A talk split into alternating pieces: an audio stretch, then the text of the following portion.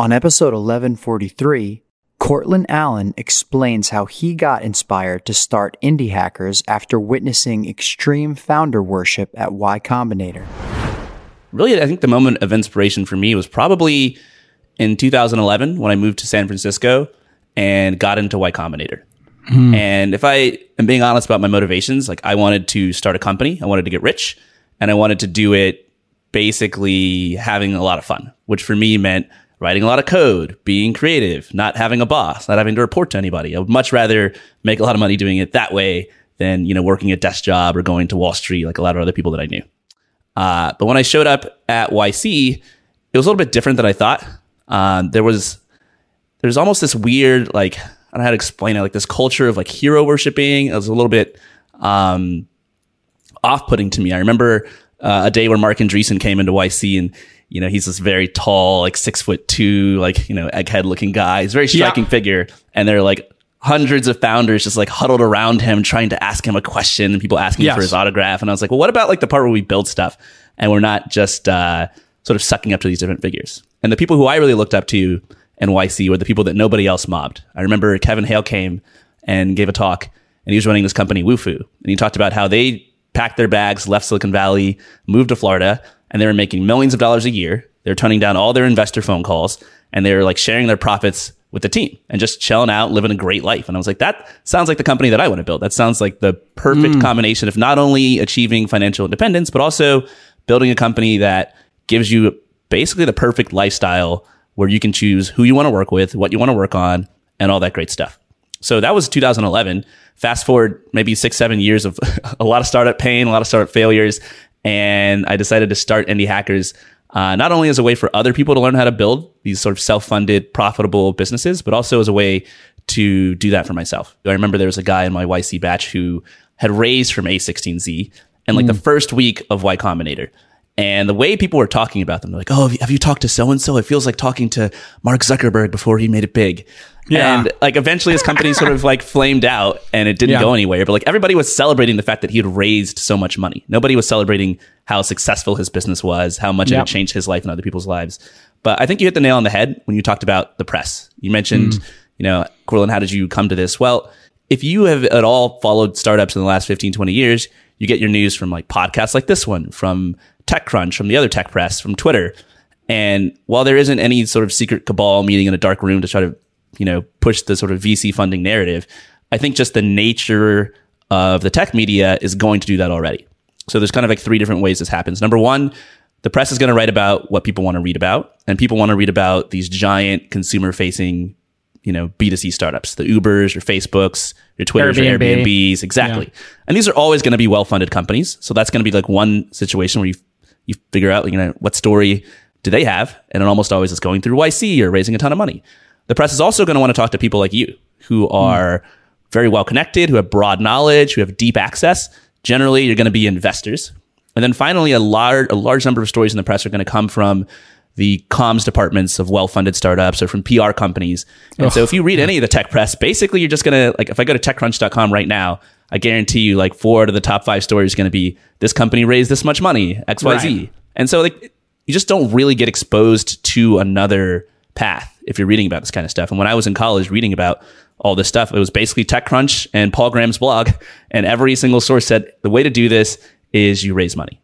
And what I think is insidious about it is that uh, when you consume this much information that doesn't really give you a full picture of the world, uh, it turns out like human beings, we aren't that creative. We don't tend to create new things from scratch. Instead, we're more like remixers. We take the knowledge and the experiences we have from our past and we remix them into other things. And so if all of your knowledge comes from this sort of biased source, which says the only way to start a company is to go through YC or beg angels for money, then you're going to think that's the way to do it.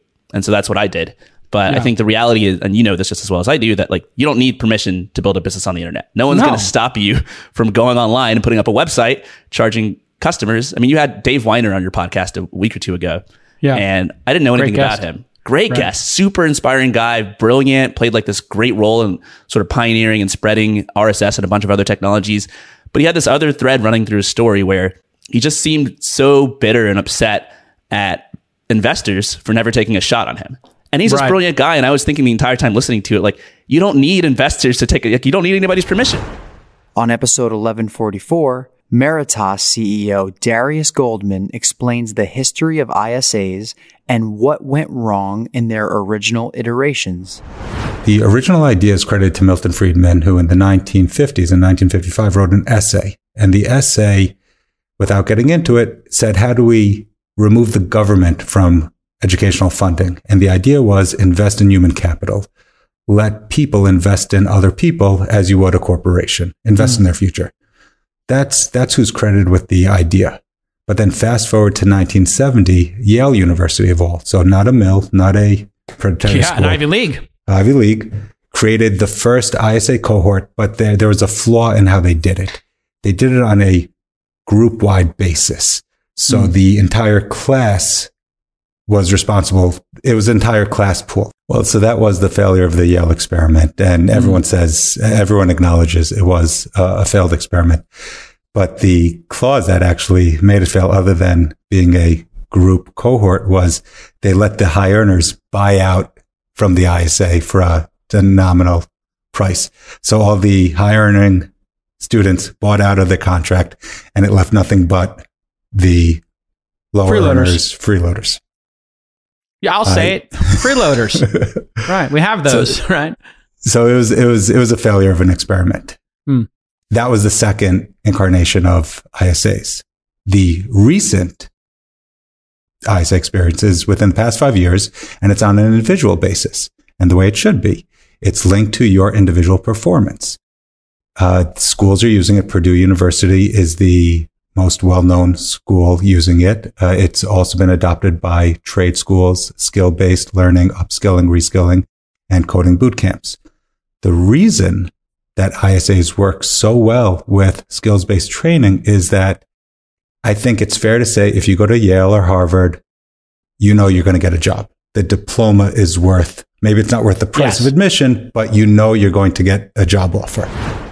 The best of This Week in Startups is brought to you by Klaviyo is the e-commerce marketing platform that helps brands build relationships with memorable email and SMS messages. Today, more than 50,000 brands like Living Proof, Hint, and Chubbies choose Klaviyo to help them grow. Get started with a free trial at klaviyo.com slash twist. That's K-L-A V-I-Y-O dot com slash twist. LinkedIn Jobs. A business is only as strong as its people, and every hire matters. Get $50 off your first job post at linkedin.com slash twist. Vanta. Compliance and security shouldn't be a deal breaker for startups to win new business. Vanta makes it easy for companies to get a SOC 2 report fast. Twist listeners can get $1,000 off for a limited time at vanta.com slash twist. Odoo is a fully customizable and fully integrated suite of software that lets you build and scale your stack as you build and scale your business. Your first app is free forever and right now, Odoo is offering $1,000 off your first implementation pack at odoo.com slash twist. That's O-D-O-O dot com slash twist. Pipe. SaaS companies, this is for you. Pipe helps you unlock your recurring revenue as upfront capital. No debt, no loans, no dilution. Sign up in minutes and start trading on Pipe free for 12 months at pipe.com slash twist. And Dell for entrepreneurs. Now is the perfect time to upgrade your home office. Twist listeners can access Dell's best in class Black Friday deals and sign up for a free IT consultation at launch.co slash Dell.